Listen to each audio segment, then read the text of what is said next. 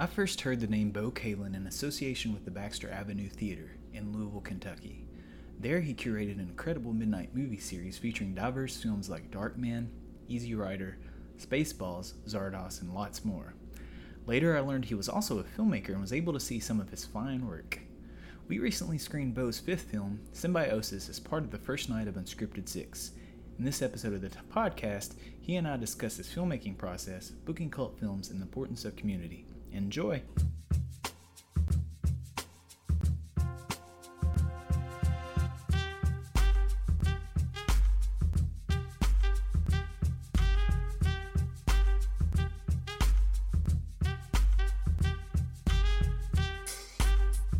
Let's start, I guess, Beau, by just telling the listeners a little bit about yourself and uh, your teaching career, your career at the Baxter Avenue Theater, and just a little bit about your first dabblings in film. Okay, so basically, the the background as to why everyone jokes about me never sleeping. Then I suppose uh, I, I, I, guess I could go all the way back to um, when I was a student at U of L. I started working at Baxter Avenue Theaters, which is a family owned theater in the Highlands in Louisville, Kentucky. It's actually, you know, at the time it was the only art and independent theater in town. And um, so I started managing there, and after a few years, uh, I kind of got into the promotions end of working at the theater. So uh, trying to bring in special engagements of films. Uh, if you know a director, someone was available, trying to do that too, similar um, to what you do here at the library.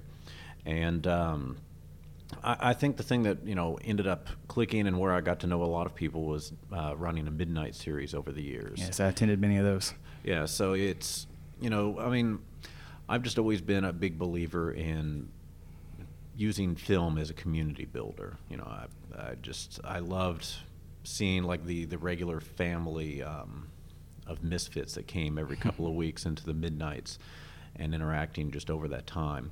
So um, I'd say that that's probably what got me into making movie projects as well, because you can't work at a movie theater for very long before you start playing around with making movies yourself. Because sure.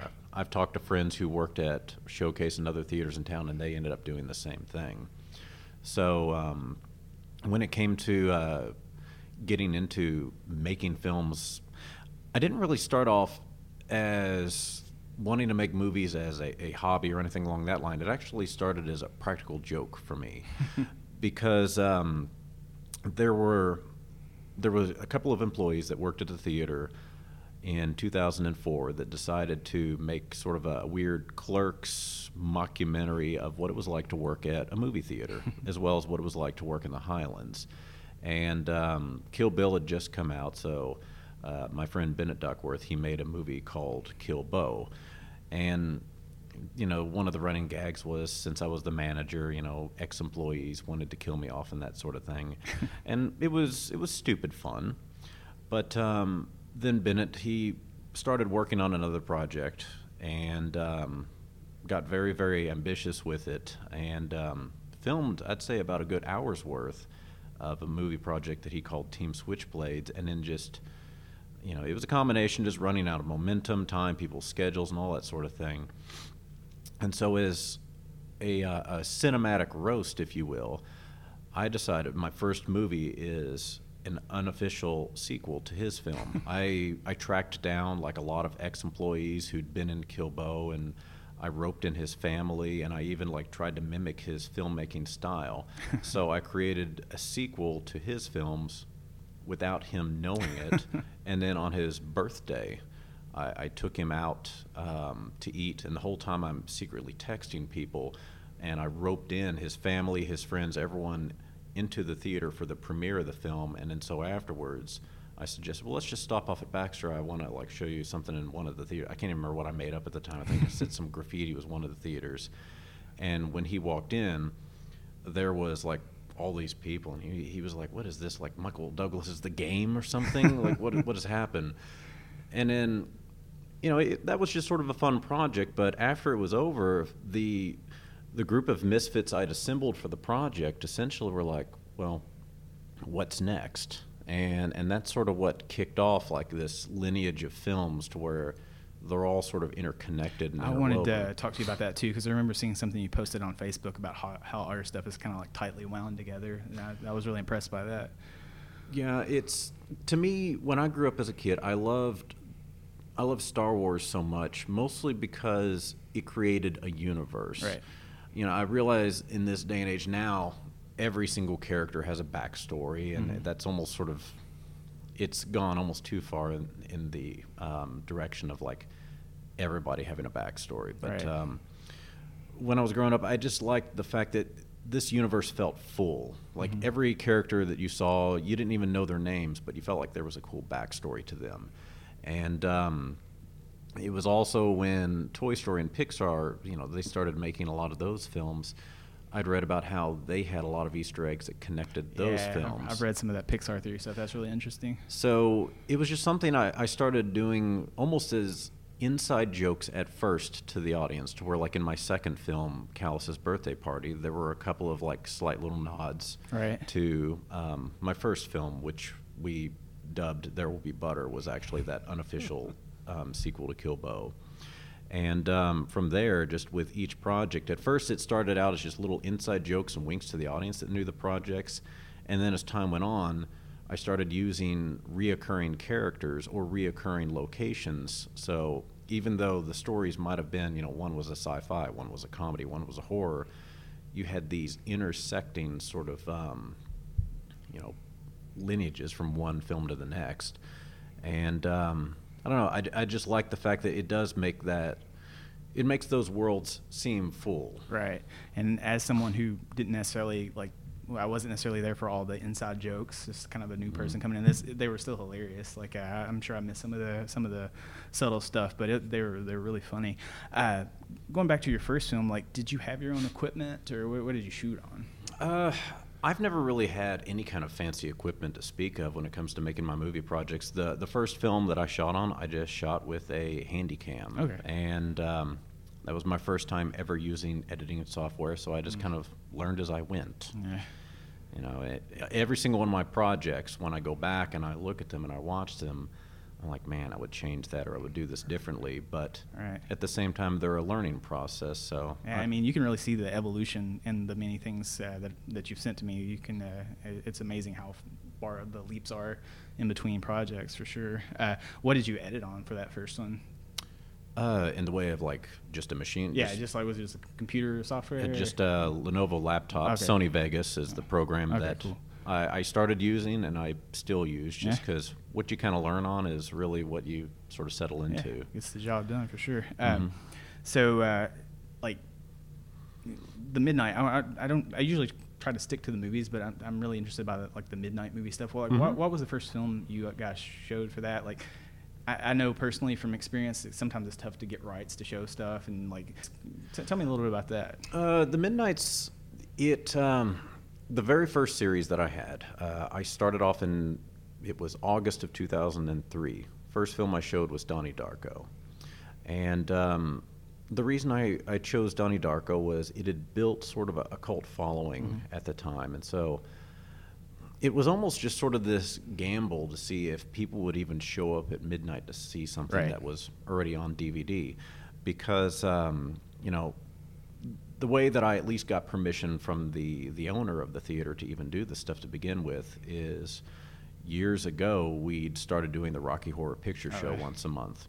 And so I made the argument. I said, "Well, the staff are all here late anyway for that one film and the other seven theaters are completely empty. So why not just show something in another theater right. that potentially is not going to be stealing a lot of the Rocky Horror Picture Show crowd?" Yeah, makes sense. the other folks would be interested in because there's more than just one cult film. Mm-hmm.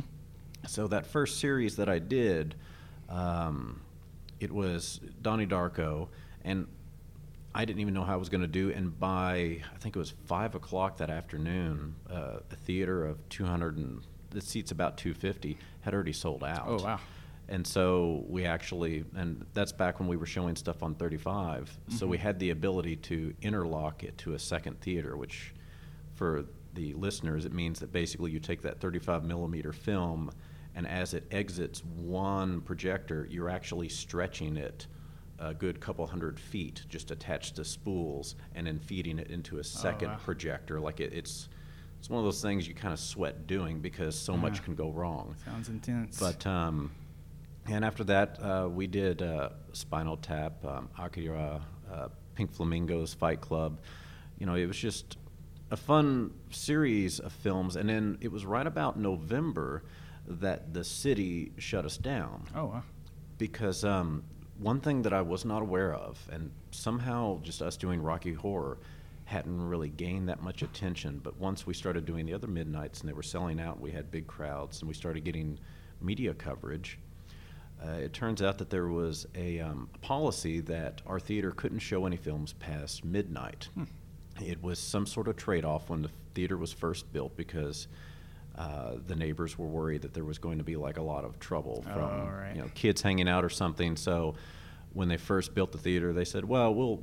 You know, I can't remember exactly what they called these articles or clauses, but basically, we one of them was you won't show films past midnight, so you wouldn't have a lot of noise in the neighborhood. Even though the Highlands is not the most quiet Yeah. place at midnight. I spent a good deal of time there. Yeah, that's that's true. So the the series got shut down in January, and myself and uh, the owner and one of the other managers spent about a year and a half fighting it in court. And you know, I, I still have the, the sheet of paper that was sent to us because I'm, I'm proud that I got a cease and desist letter from the city of Louisville that I, I have framed at Nice. home for something that I did. But eventually, we found that one of the restriction, the reason the restriction existed to begin with, was it was to account for the fact that we didn't have the legal amount of parking spaces. so Uh. they actually went in and restriped the parking spaces with the minimum legal requirement, and that moved up the number, and thus it was thrown out, and we restarted. And I, I realize I've gotten sidetracked now, No, no. but but I guess when it comes to the rights in those days of showing 35 it was like an easter egg hunt for a lot of stuff because just because you know that columbia released something on dvd dvd rights are not the same as Right. exhibition rights and so you know the other problem is most studios don't want to even fool with you doing exhibitions because if one person in an office their job is to get the new harry potter or the new hunger games out to several thousand theaters along the east coast they're not worried about this one guy at this one theater that wants to show one film one night Yeah. And, so you know it, it just becomes almost like an indiana jones like hunt to figure out who holds the rights and if a print exists Yeah. and yeah it's it's some of them were a nightmare but Yeah, we have a blanket license here, so mostly we're good for stuff on DVD or whatever. But uh, with things like The Room, you know, he has all the rights to that, so we had to deal with him directly. Mm-hmm. Uh, emailed him. Uh, he emailed me back some questions. I answered those questions. He emailed me back, asked me the same questions over and over again. It's it's a strange group. I won't lie, because we had the same thing because we showed the room as a midnight multiple times, mm-hmm. and the first time I booked it, it was it was a lot of roundabout, like you were saying, and finally they sent us a print, and then I emailed them like, well, where do you want us to send this print back to? And they never got back to us, and then I wanted to re-show it like six months later, so I said I'm interested in showing this again, and they were like, all right. And they sent us a print when we already had one. And there was a period where we had, because we showed it every six months, we'd always ask, where do you want to send this back? We had, I think it was four copies of the room Wow. just on 35 millimeter sitting upstairs, Yeah, like no, in a corner. That can't be cheap for them either, right? So yeah, we began to wonder. It's like, who on earth is working there? They aren't even keeping track of 35 millimeter prints. And all those midnight uh, films, that's kind of where you found your inspiration to, to start dabbling in movies and just your camaraderie with your coworkers and stuff. I think so. I mean, yeah, and just like I said, building that that regular community where I had a good core of about hundred to one fifty people that showed up every two weeks or so, Mm-hmm. And um, I tried to do a lot of different special events around the films if I could. Sure. So I, um, I remember the one thing I loved that you did was showing the previews, like the old previews and stuff. Yep. First time I heard of Zardoz, first time I saw one second of Zardoz was when I went to see Spaceballs when you guys showed that. Yeah, and that was something. Those trailers were. Um, it was a collection of old 35 millimeter trailers. Uh, trailers. I had a few that I just bought over the years, but um, a guy by the name of Carl Wolschlegel used to manage the Vogue in Louisville. Mm-hmm. And the Vogue was the quintessential art house um, for a number of decades. And he just kept all these old trailers from one year to the next. And when the theater closed, he just took them with him. Mm-hmm. And so he, after the Vogue closed, he worked at a couple of different theaters before he came to work for us. And he almost sort of became like a, a mentor on me, poking his brain, finding out, okay, when you all showed this in, you know, '82 or you know whatever year, how did it do? And and in some cases, you know, he would be surprised as to how well something did that we got. In other cases, you know, shocked that it didn't do as well as it did. But he brought in all those trailers for us to use, and you know, I think there were some people that enjoyed the trailers as much as, if not more, than the film, just because. You know, granted, you can go and watch any of these trailers on YouTube, but it's not the same as just seeing them all um, spliced and crackling All that in front of a group film. is so much better for sure. And we did a, a cult film series here called Schlockorama, Mm-hmm. and basically they were sort of mystery science theater parties where we would just rip on the film uh, Yeah. in a crowd, and we always have something special to go along with it. I know you're saying you guys did that too. Uh, like we showed Mazes and Monsters, the Tom Mhm. Hanks anti Dungeons and Dragons movie, and before that we taught introductory D and D sessions. One of our staff members is actually a published Dungeons and Dragons author, and uh, he led some people through that. Uh, we showed uh, the terrible Sergeant Pepper's uh, musical movie Oh, with the God, Bee Gees. yeah. And uh, my friend Dory, who's originally from Owensboro, she lives in Liverpool now and became a student at the university over there. And she has a degree in Beatles and popular music. She's a Mhm. musicologist now, so she came and introduced that and talked a little bit about that. So we would we would try to do stuff like that. And then we also partnered with uh, the community theater in town, Theater Workshop, Mhm. and they have a black box theater that's an old church. It's one of the oldest churches in in the county. And uh, they have a projection screen, so we set that up and we'd show them in there too. It wasn't as successful when we did it off site. I think kind of like I don't, I don't I don't know if just walk through traffic Just threw people off by being in a different location. Yeah. yeah. So, with your movies, uh, what? So you said uh, your first one was uh, what was it again? The, the Uh, Get Bennett. we just called it um, "There Will Be There Butter." Will Be Butter, right. It was also sort of nicknamed "Kill Bennett" since it was Right. the the unofficial sequel to Gotcha. Kill Beau. So uh, from there, like I know, like when, when did like I know those first ones are kind of like they had a plot, but they weren't as like much plot driven as the newer stuff. Uh, when I when would did you transition? I would say it was probably my third film because my second film, um, Callus's birthday party. When you watch it, you can tell that we were all very much into Tim and Eric. Right. Awesome show, great job, and the other odd stuff that Adult Swim was putting out. And when I kind of look at my early three movies, basically, There Will Be Butter was us just sort of saying, hey, doing these movies might be fun. Callus's birthday party was us stretching our legs and figuring out what would we do when we ad lib, or basically, if I give my friends complete freedom, what are they going to do? Because the premise of it was I had a party and I had a couple of people there with cameras filming, and everyone who came to the party, like I, I had an open invite. The only catch was you had to come in character, and you weren't allowed to break character all night long.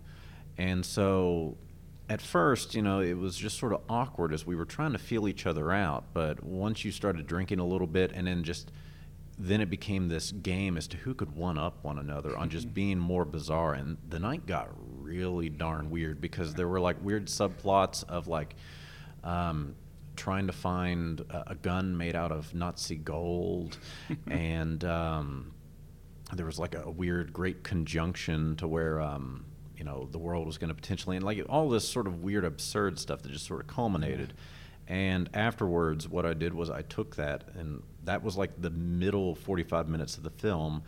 And then I figured out, okay, what sketches could lead up to it, and what sketches could then finish it Oh, out. that's brilliant. I love that setup. and and that became, that was just that test of okay, so here's all my friends' strengths if they're just ad libbing, making stuff up on the spot. So my first like true scripted film, to where I just shot it along with that, was um, Dick for Hire. Okay.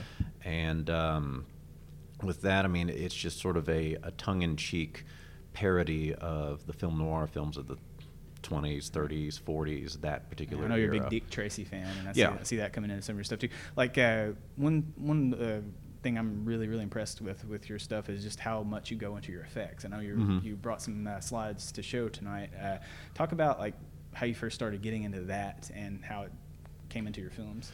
Uh, makeup started before the before I started getting into films. If anything, you could also probably argue that now that time's gone by, that my films are almost an excuse for me to try new makeup ideas. Um, just you mentioned I'm a huge Dick Tracy fan, and that's that's very much what sort of got me into playing with makeup to begin with, because I was a huge fan as like a little little kid of um, the Universal monster movies, right. and I even knew like how makeup was done. You know, I remember there was a Reading Rainbow to where LeVar Burton got yes. makeup put on, and and I read like little books as a kid from um, the Bullitt County Library that just had like behind the scenes stuff on making monsters, but. But there was something about Dick Tracy to where I, I just had vivid memories as a 10 year old looking at the trading cards for this film, and it just blew my mind that you could use makeup to do something other than make people look like monsters. Right.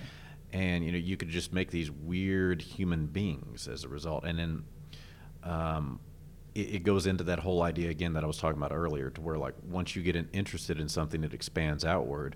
When I got into Dick Tracy the movie, they released reprints of the comics, and then suddenly I got really, really big into the comic strip, and you had like 70 years worth of all Same that. here. Yeah. But I, then I had the fanny pack too. So. Oh yeah. Everybody had a fanny pack yeah. in the 90s. There, there's no shame in that. Yeah. But then as I got older, like after I graduated high school and had a little bit more disposable income and you know a little bit more freedom, I started playing around with just um, makeup just for fun, mostly around Halloween and that, just seeing what I could do. Um, I always did the costume contest with the Midnights. And then so when I got into Dick for Hire, I think that's the first one I really played a lot around with with makeup because I thought, okay, I want to make my own Dick Tracy Rogues Gallery mm-hmm. within this film. And then some people just had a little bit, and then there were some that had like full prosthetic makeup, you know, just for fun. So as time's gone on, I just kind of keep challenging myself to try to do stuff different. So like with tonight's film, Symbiosis, that was the first time I'd created um, like sort of puppet um, creatures that I could manipulate, as well as made a full body monster suit too. My my garage is actually more of a makeup uh, workshop than it is an actual true garage. Most people got like a, a, wall, you know, to hang up tools. I've just got shelves of um, life casts of different heads and awesome. features of my friends. Yeah, that's uh, I, I love effects. There, I saw uh, Macbeth. Uh, it was done in Evansville at the D'Alto Performing Arts Studio, mm-hmm. and uh, that was like one of the wildest theatrical productions I've ever seen. They did it essentially like a horror film, uh, and they used like Interpol and different like modern bands in the soundtrack. Super great sound design, but uh, Kevin uh, Kevin Roach, who's an actor, you may have, I don't know if you know him or not. He's mm-hmm. been in some stuff around the yeah. world. Uh, he was in Volumes of Blood that we shot here. Uh, they actually did a full mold of his head for the beheading scene. It, it was fantastic. Uh, every That's every year, cool. D'Alto does like a real souped up version of a classic uh, around Halloween for the mm-hmm. show. I know uh, they did Frankenstein once and used real electricity. I think Kevin or another actor may actually got shocked in that. So it's pretty pretty dangerous theater. Uh, so let's talk about tonight's movie a little bit. Tell okay. me tell me I guess give me the elevator pitch for it without giving anything away? Uh, Symbio- uh, Symbiosis is my hardest film to do a synopsis of, just mm-hmm. because it's it's a horror anthology, but it's not. it, it is five short films uh, to where you've got a bunch of intertwined characters, but um, the basic gist of it is you, you start off with a very sort of benign incident. A kid finds a um, a dead creature on the side of the road, and so he brings it into his school teacher to just ask, you know, hey, do you know what this is? And his biology teacher looks at it and he's like, got no idea. You know, it's this very, you know, fleeting sort of moment, but from there it sets off this domino effect um, to where you end up having over a dozen people getting impacted by this one minute little incident. And, um, you know, the monsters are both human as well as inhuman.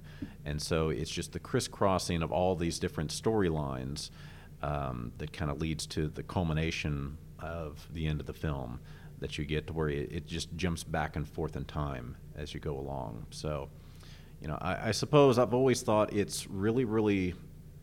It's cool but frightening at the same time how connected we are as humans. Yeah. Um, you know, I mean, just before you and I started this podcast, you know, we were talking and we've crossed paths multiple times mm-hmm. before. So, you know, every single person, you think that as you go through your day, even if you're keeping to yourself and your decisions don't impact people, they can have both positive and negative consequences on human beings you've never met before. And I just thought, you know, that's a very frightening sort of reality. And I thought, why not do a horror film to where that is the horror? It's not so much about the monsters, but rather the interconnectivity that you cannot avoid in life. I just uh, I just finished up the new Dirk Gently series on BBC. I don't know if you got a chance to check that. Mm-hmm. It's nothing like the books. The books are fantastic, but the sh- the show was really good. It's kind of a separate thing, but they deal with the interconnectedness sort of a lot, and that's uh, was, stuff like that's really interesting. And uh, I, I, think uh, you're you're good at executing that thing. You're, you're really great at it. So, uh, how long did it take you to write the script? Uh, I mean, once I sat down and wrote it, it was only couple months, but I mean, it had been bouncing around in my head for a while. There's mm-hmm. actually, I never throw away notebooks. Mm-hmm. I've got a Tupperware that's filled with about 15, 20 filled just generic Mead spiral notebooks, just with ideas, dialogue, everything. They're they're wells for me to occasionally go back to, and I'll just skim through them and think, oh God, I forgot I wrote that. But scattered throughout them are different flow charts to where you just have names of characters written and just arrows going every direction to mm-hmm. where if you know if something were to happen to me and somebody were to find either those diagrams or just all those notebooks in general. It's like on the movie Seven when Morgan Freeman and, and, Brad Pitt's characters break in and they're flipping through John Doe's notebooks, right. and it's like there's no because there is no rhyme or reason. There could be stuff from 2014 on one page, and the next page it's 2011. It's got like some weird symbol drawn underneath it, and it's like, what's this do? Oh, if you find that symbol in another notebook, that's where that idea picks up. Like it is. So it, they would be good props to use in some of your stuff too. Yeah, it's they're a little chaotic, but it's it's a system that that does work for me. Yeah. But yeah, the, trying to figure out how to connect all the characters that I think was the longest part of that.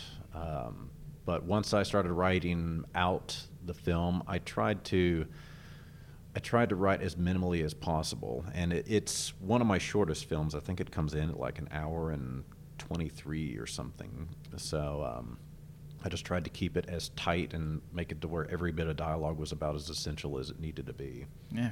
Um, so when you got done with the script, like, did you immediately start talking to your friends? Hey, you want to play this part, or do you have people in mind? I know.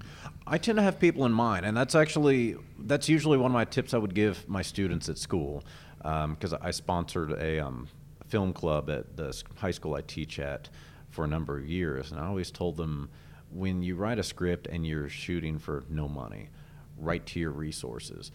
Don't write a location that you don't know you can't access. You know, don't write in a character to where you can't picture who on earth will play this, because um, you know the one thing that I, I do take as sort of a compliment when people see my films is they'll find out that all the people in the films, none of them are professional actors. I was going to ask if uh, if it was predominantly people who hadn't acted before. Yeah, it's they're all coworkers. It's teachers, it's former students, it's people who worked at the theater. Um, but what I try to do is I try to write an extension of their personality right. to where you aren't playing yourself, but you're playing an extension of yourself. So it, it's not like I'm taking, you know, sort of a, a bookish, you know, middle aged U.S. history teacher and trying to make it to where he is, I don't know, some mad serial killer in the form of like Jason Bateman or something, but. you know, can I make it to where he's like some sort of odd, perverse professor who has like an odd obsession? Yeah, that sort of like fits. You you try to figure out who does this char- character sort of like resemble and write to that. So, um, like the script I'm currently writing right now, um, I pretty much have in mind everybody who's going to be in it. I've already touched base with them and said, "Hey, I'm working on this. Would you be interested?" And and, and by and large, now that I've kind of got the the cast of regulars, it's folks are usually down for it because cool. by and large, I tend to repeat with the same cast every single movie. It's just somebody who only had like a bit part in one is the lead in another, and vice versa. Uh, so, as far as shooting goes, do you, I know earlier you said you used a handy cam. Do you kind of hang on to like retro equipment, or do you just improve that as you go along? Uh, I well, I I change out cameras when I kill them is because I I have friends now. Right now, what I use is a, a Canon 7D, and I've got some friends that are professional filmmakers, like that's what they do for a living. They shoot commercials, and when they see me handling it, they, they're cringing because they're like, "Dude, you realize that thing is it, it isn't like it, it's fragile." I'm like, "Well, if I break it, then I'll get a new camera." Right, that stuff's so cheap these days. Yeah, and you know, I, I used the Sony Handycam for my first two films, and then I, I don't remember. I know I, I shot like a short film outside um, during the 2009 ice storm, and just it was outside in the cold too long. That killed it. Yeah. I shot Dick for Hire and Balloons on the Police, my fourth film, on a Canon XL1, and that I accidentally left in a hot vehicle, and it just fried the Oh, circuitry. no. So then I've had the the Canon 7D ever since, and at least the base is still functional. I've um, I've worn out a couple of lenses, but to me, you know, if if it's a hobby or if it's a profession, a camera is a utilitarian. Thing. Right. It's not meant to be something that you're just treating like a Fabergé egg. Not like know, the first appearance of Spider-Man or anything. No, no. How long did it take you to shoot Symbiosis?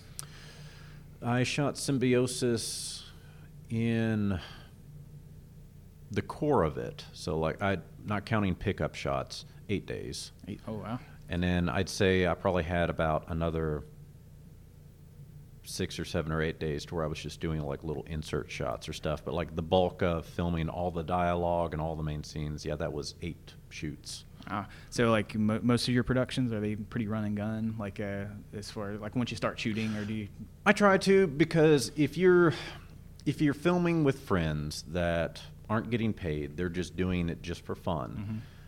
The more you drag it out, I've found the more you lose momentum. Um, I would say that the film that it took me the longest to shoot was my first one, Dolby Butter. That that was like from sort of a sprawling August of 2007 to you know beginning of April of 2008.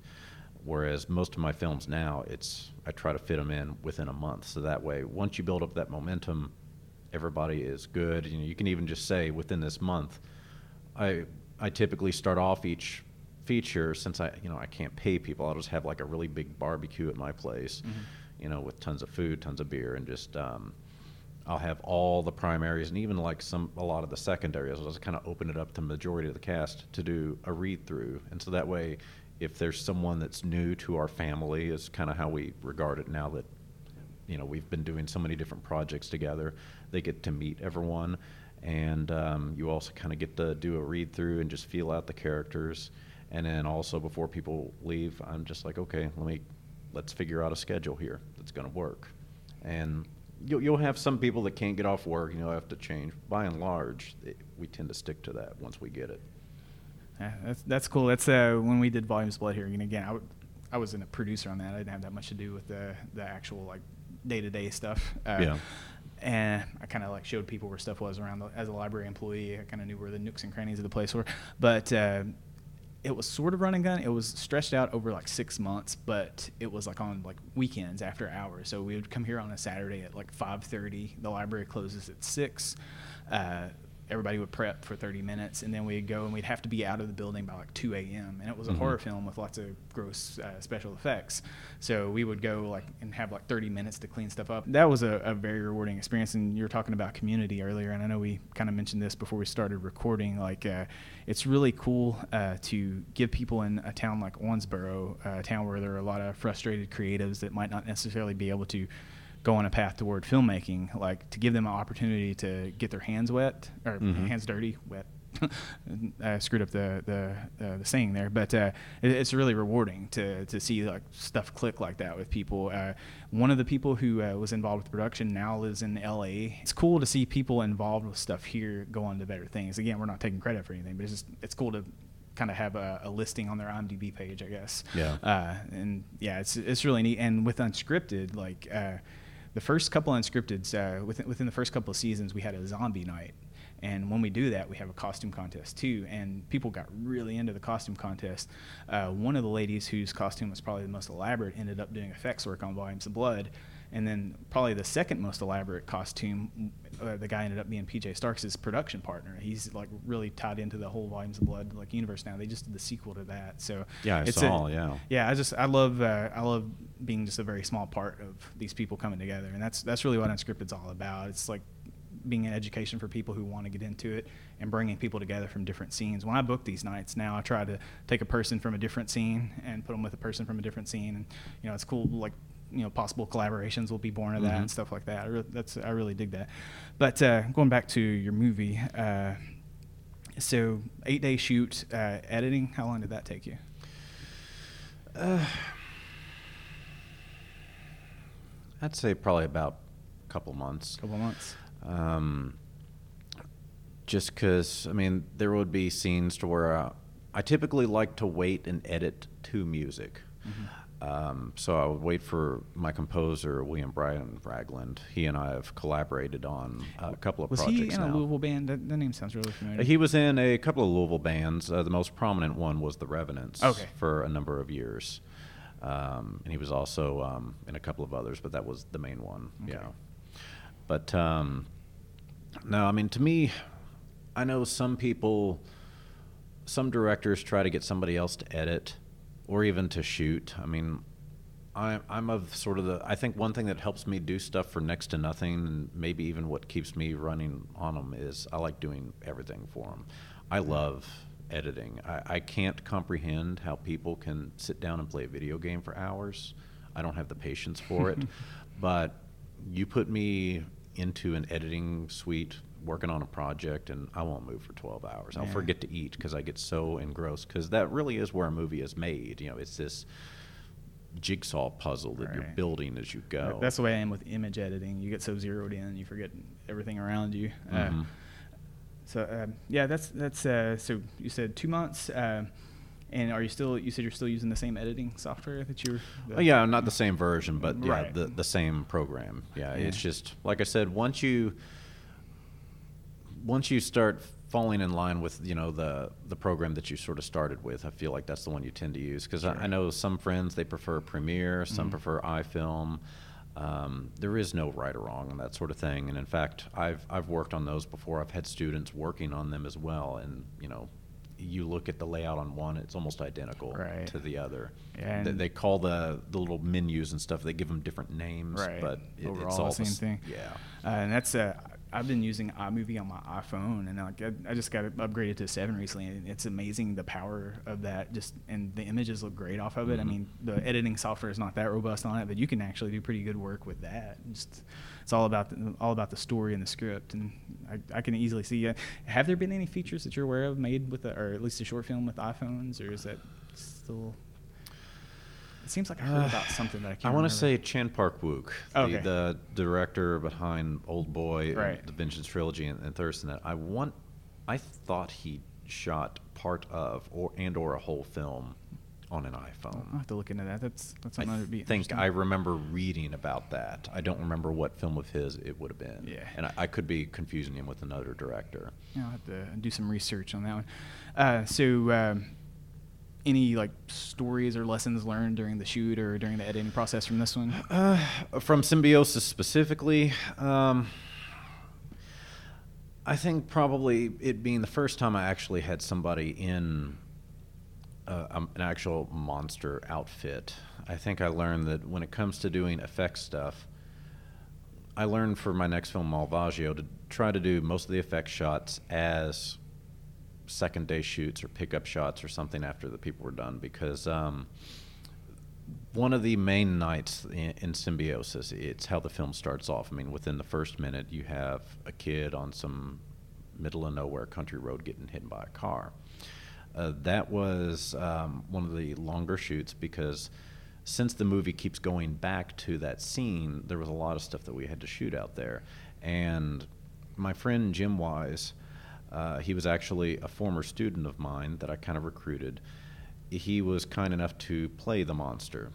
And I remember when I was telling a friend of mine, Bob Burns, he's a, a Hollywood collector, historian, and um, when I told him I was wanting to do a monster suit movie, he joked. He said, "Well, if you're going to put someone in a monster suit, tradition says you have to shoot on the hottest day of the year. and I was like, nah, I want to spare him that. And he goes, no, no, it's not a real monster movie unless you do it. and sure enough, it was that summer 2012 where it seemed like we had a two week stint of just 105 degree days. So I remember the high that day was 111, I think. I remember taking a photo of a thermometer when we were putting him in makeup, like outside. And so we were trying to shoot all the other stuff with the characters and their dialogue before he came in, but I had to get him into makeup before we started shooting and just basically he ended up damn near dehydrating because I I should have changed the order in which I shot the scene. So I kind of Uh. became more cognizant of that as time went on because we poured a bottle of water into him probably every 10 to 15 minutes, if not more regularly. Oh, wow. And during that three some odd hours, know, he never had to go to the bathroom. You know, it just because he was just sweating it out, and it's like he was wearing a wet mattress by the time that we got him out of the um, costume. Yeah. But when Malvagio rolled along, that was the film I did after Symbiosis. I had a lot more um, special effects shots, and that's something to where um, I, with most of the effect shots, I shot those on a separate day than what I shot with the principal cast, Sure. just because I'd learned that lesson of okay, if I want to have time to do all this effects stuff, I don't need to have all the people in here. So kind of like you were talking about. Um, you know, shooting the volumes of blood here at the library, you know, that might be something to where one day you end up shooting just the, the up close effect shots, you know, with the dummy heads or whatever you're using, and then the other day is when you're shooting with most of the cast. Yeah, we uh, it, it was a rough schedule just because we had to work around the library. Yeah. uh, for sure. Uh, and we are actually getting close to time where we probably need to set up the room. So uh, I guess uh, t- tell us about the premiere and how it was received and, and where you're going next. Uh, well, the premiere I showed it just at Village Eight theaters. I've never, I've never done the film festival thing. Um, you know, like I have shown stuff in quote unquote festivals, but it's kind of like with me being here tonight. It's just somebody saw my stuff and said, "Hey, we'd like to show one of your Sure. films." Um, just Festivals gets expensive from what I gather. See, and that's the thing. Every one of my movies I've made for just a few hundred bucks, and when I look at when I look at the um, the entry fees on that, it's like forty to fifty bucks a pop. And I'm like, man, to enter like you know a dozen festivals or so, I could make a movie on that along with the time that you'd be promoting it. So I just I just tend to basically just keep rolling with different movie projects. Um, but I at least showed it at Village Eight theaters for the sole purpose of here it's up on the screen and we could get everybody in to see it at once. You know, I would be fine with showing it in my backyard if I could fit 200 people there and not get in trouble with the police. Yeah. So, um, I mean, we packed the house and everybody thoroughly enjoyed it. You know that. You know that that's sort of that gratifying thing to where you're you're sitting in your seat and you're sweating bullets when the movie's going up there, but you know when folks are you know you can hear them groaning or laughing at the right times. It, kind of makes you feel good and um, something that I started after Callus. So Dick for Hire was the first film that I did. Every time I've had a premiere in an audience, you know, like so the first night with a good hundred people or so, I actually tape the audio and then later put it on the DVDs, just that way people can listen along. And it's almost like some of them can be a canned audience laugh track. Some others you just hear the audience groaning. You know, it, it just depends. But um, no, it's just I've been doing about a feature length per year now, and hey, I'm I'm still enjoying it. So Awesome. that's kind of what I want to keep going with. It's good to hear. Good to hear. So you said you're working on another script now? Mm-hmm.